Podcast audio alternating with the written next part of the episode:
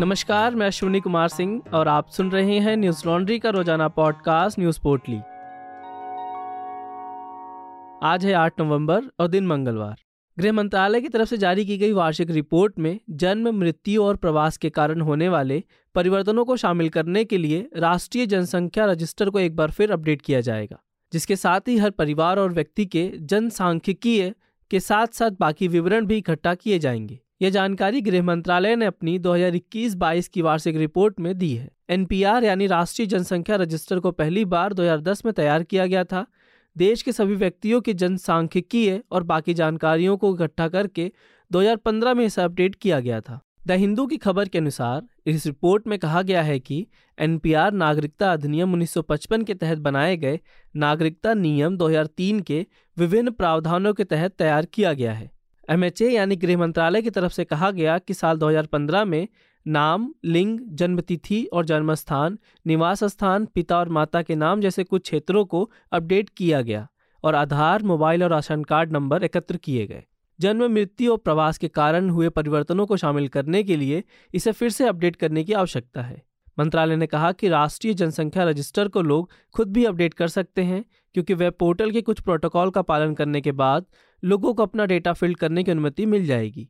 हालाँकि गृह मंत्रालय की तरफ़ से जारी वार्षिक रिपोर्ट में नागरिक संशोधन अधिनियम 2019 का ज़िक्र नहीं किया गया है। वर्ष 2020-21 में गृह मंत्रालय की तरफ़ से जारी रिपोर्ट में कहा गया था कि सी एक दयालु और सुधारात्मक कानून है। ये कानून भारतीयों पर लागू नहीं होता है और ना ही ये किसी भी भारतीय के अधिकारों को छीनता है और ना ही कम करता है।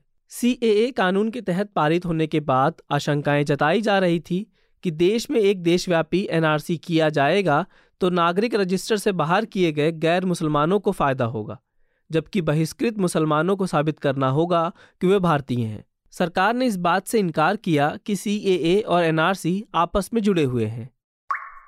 किसान आंदोलन के दौरान लखीमपुर खीरे में हुई हिंसा पर उत्तर प्रदेश सरकार ने आरोपी आशीष मिश्रा की बेल का विरोध किया है।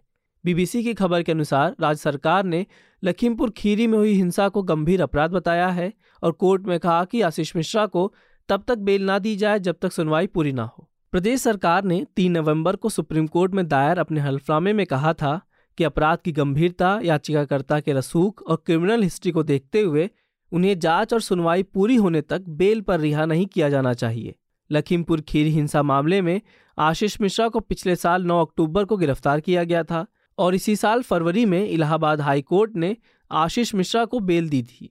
पीड़ित परिवारों की याचिका पर हाईकोर्ट ने 18 अप्रैल को यह आदेश खारिज कर दिया था। पीड़ित परिवारों ने आशीष को बेल दिए जाने का विरोध किया था। हिंसा में पीड़ित परिवार की तरफ़ से वकील प्रशांत भूषण ने कहा कि इसी साल मार्च और अप्रैल में आशीष के करीबियों ने गवाहों को धमकाया था और उनके साथ मारपीट की थी। उत्तर प्रदेश सरकार ने इन सभी आरोपों को खारिज कर दिया था, लेकिन हाईकोर्ट की तरफ़ से मिश्रा की बेल अर्जी न स्वीकारने के फैसले पर प्रदेश सरकार ने हामी भरी है।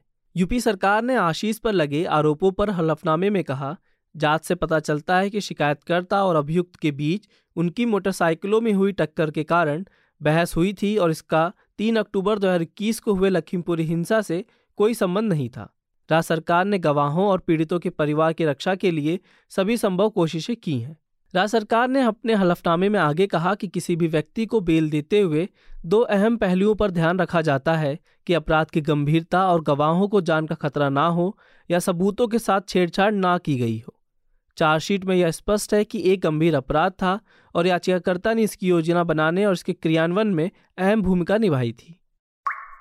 आज यानी मंगलवार को chief justice U U Lalit retire हो रही हैं। वह चौहत्तर दिनों तक चीफ जस्टिस पद पर रहे। उन्होंने इस पद पर रहते हुए कई अहम फैसले भी दिए। उनके कार्यकाल में दस हज़ार से ज़्यादा केसों का निपटारा किया गया है। दैनिक भास्कर की खबर के अनुसार सुप्रीम कोर्ट बार एसोसिएशन के कार्यक्रम में जस्टिस ललित ने कहा कि जब मैं इस पद पर आया तो मैंने छह संवैधानिक बेंच बनाए ताकि केसों का जल्दी निपटारा हो सके। मैंने सभी जजों को इस बेंचों में रखा और काम का बंटवारा किया। मैं अपने काम से खुश हूँ, मैंने अपने सभी वादों को पूरा किया है। जस्टिस यू यू ललित ने अपने कार्यकाल में कई महत्वपूर्ण फैसले लिए हैं। 30 अगस्त को यू यू ललित की अगुवाई वाली बेंच ने साल 2002 में हुए गुजरात दंगों के सभी केसों को बंद कर दिया था। कोर्ट ने कहा था कि 2002 के दंगों को काफ़ी समय हो गया है, अब सुनवाई करने का कोई मतलब नहीं बनता। जस्टिस ललित ने कहा था कि उन्हें इस केस में कुछ नया नहीं मिला, इसलिए इन्हें बंद किया जाता है। जस्टिस ललित का दूसरा अहम फैसला था कि उनकी बेंच ने दिल्ली के छावला में हुए गैंगरेप के आरोपियों को बरी कर दिया। इस मामले में हाई कोर्ट ने तीन आरोपियों को फांसी की सजा सुनाई थी, लेकिन सुप्रीम कोर्ट ने तीनों आरोपियों को बरी कर दिया। जस्टिस ललित ने फैसला सुनाते हुए कहा था कि भावनाओं के आधार पर कोर्ट में फैसले नहीं होते, सजा सबूतों के आधार पर दी जाती है। इसके साथ ही जस्टिस ललित ने एक और अहम फैसला सुनाते हुए गुजरात दंगों की साजिश के आरोपी तीस्ता सितलवाड़ को जमानत देने के साथ जेल से रिहा करने का फैसला दिया।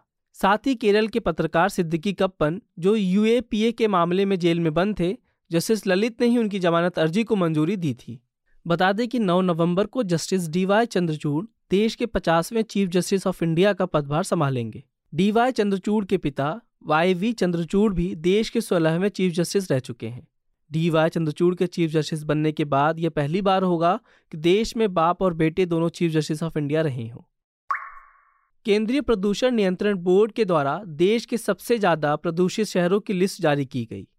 एनडीटीवी की खबर के अनुसार, केंद्रीय प्रदूषण नियंत्रण बोर्ड ने कुल एक शहरों को शामिल किया, जिसमें सोमवार को बिहार का कटिहार सबसे प्रदूषित शहर रहा, जिसका ए सबसे ज़्यादा 360 दर्ज किया गया, जबकि देश की राजधानी दिल्ली का ए तीन रहा।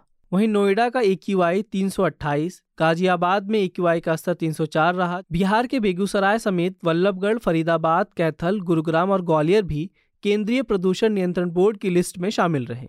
भारतीय कृषि अनुसंधान संस्थान ने बताया कि पंजाब में पराली जलाए जाने की लगभग 3,634 घटनाएँ सामने आई हैं जो इस साल का अब तक का सबसे बड़ा आंकड़ा है। लगातार पराली जलाए जाने की घटनाओं की वजह से दिल्ली के एक्यूआई में पीएम दो दशमलव पाँच के तहत इकट्ठा हुए दो दशमलव पाँच माइक्रोन से भी छोटे प्रदूषण कणों का पता लगाया गया है। ये कण सीधे खून में मिल जाते हैं और दिल और फेफड़ों तक पहुंचकर सांस लेने में दिक्कत पैदा कर सकते हैं। आपको बता दें कि पीएम दो दशमलव पाँच वायु गुणवत्ता को मापने का पैमाना है।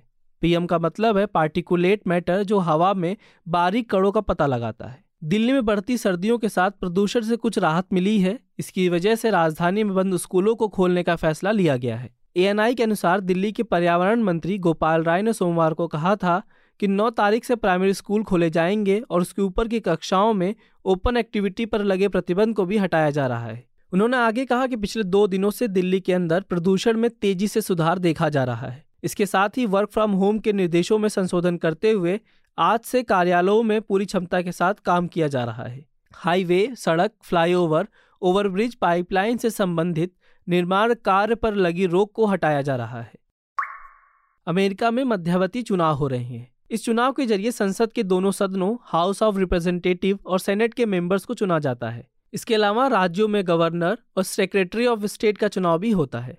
आज हाउस ऑफ़ रिप्रेजेंटेटिव की 435 सीटें सेनेट की 100 में से 35 सीटें और 36 राज्यों के गवर्नर के लिए चुनाव होना है।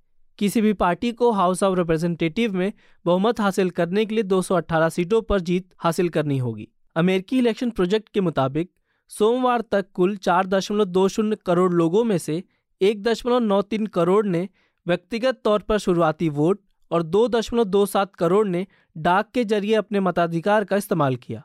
आंकड़े के ज़रिए बताया गया कि साल 2018 में सिर्फ़ तीन दशमलव नौ एक करोड़ लोगों ने शुरुआती मत या डाक के ज़रिए वोट डाले थे। इन चुनाव में अमेरिकी अर्थव्यवस्था मतदाताओं के लिए शीर्ष मुद्दा है। अमेरिका में महँगाई 40 साल की उच्च स्तर पर है। मध्यावधि चुनाव के परिणाम 2024 के राष्ट्रपति चुनाव को भी सीधे तौर पर प्रभावित करेंगे। माना जा रहा है कि पूर्व राष्ट्रपति डोनाल्ड ट्रंप के लिए स्थिति में काफ़ी सुधार हो सकता है। महँगाई के साथ साथ गर्भपात का अधिकार का मुद्दा भी महत्वपूर्ण है। डेमोक्रेटिक पार्टी ने गर्भपात की कानूनी मंजूरी को बरकरार रखने का वादा किया। वहीं रिपब्लिकन पार्टी ने पंद्रह सप्ताह के गर्भ के बाद गर्भपात को कानूनी तौर पर प्रतिबंधित करने का वादा किया है। बीबीसी की खबर के मुताबिक, अगर रिपब्लिकन जीतते हैं तो इमिग्रेशन धार्मिक अधिकार और हिंसक अपराधों से जुड़े मुद्दों पर ज़्यादा ध्यान दिया जा सकता है। वहीं डेमोक्रेट्स के लिए पर्यावरण हेल्थ केयर मताधिकार और गन कंट्रोल जैसे मुद्दे प्राथमिकता में होंगे। मीडिया रिपोर्ट्स की माने तो अमेरिका के चुनाव अधिकारियों ने बताया कि पेंसिल्वेनिया और जॉर्जिया सीनेट चुनावों में अंतिम परिणाम स्पष्ट होने में कुछ दिन लग सकते हैं। परिणामों का सही समय राज्य पर निर्भर करता है। यूएस इलेक्शन प्रोजेक्ट के अनुसार, अड़तीस दशमलव आठ मिलियन अमेरिकियों ने पहले ही व्यक्तिगत रूप से या मेल से मतपत्र डाल दिए हैं। गुजरात और हिमाचल में इस साल चुनाव होने जा रहे हैं। मतदाताओं के मन में क्या है? आर्थिक वास्तविकताओं और सामाजिक, सांस्कृतिक चिंताओं की परस्पर खींचतान परिस्थितियों पर क्या असर डाल रही है? क्या गुजरात में चुनाव पिछली बार की तरह इस बार भी रोमांच से भरपूर समापन देखेंगे? क्या आम आदमी पार्टी के प्रचार पर लोग विश्वास कर रहे हैं? वहीं क्या हिमाचल प्रदेश हर बार सत्ता परिवर्तन का चलन जारी रखेगा या बदलेगा? हमारे पत्रकार बसंत कुमार, आयुष तिवारी और शिव नारायण राजपुरोहित ऐसे ही सवालों के जवाब ढूँढने ग्राउंड पर उतरेंगे। मनीषा पांडे और अतुल चौरसिया भी अनादर इलेक्शन शो के ज़रिए उनके साथ शामिल होंगे।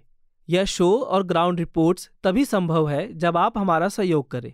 हमारे चुनावी कवरेज को फंड करने के लिए News Laundry dot com slash Sena S E N A पर जाएँ और अपने मन मुताबिक कंट्रीब्यूशन अमाउंट सिलेक्ट करें। और गर्व से कहें, मेरे खर्च पे आज़ाद हैं खबरें। आज की पोटली में बस इतना ही। कल लौटेंगे खबरों की नई पोटली के साथ। नमस्कार। न्यूज़ लॉन्ड्री के सभी पॉडकास्ट ट्विटर आईटीज और दूसरे पॉडकास्ट प्लेटफॉर्म पे उपलब्ध हैं। खबरों को विज्ञापन के दबाव से आज़ाद रखें। न्यूज़ लॉन्ड्री को सब्सक्राइब करें।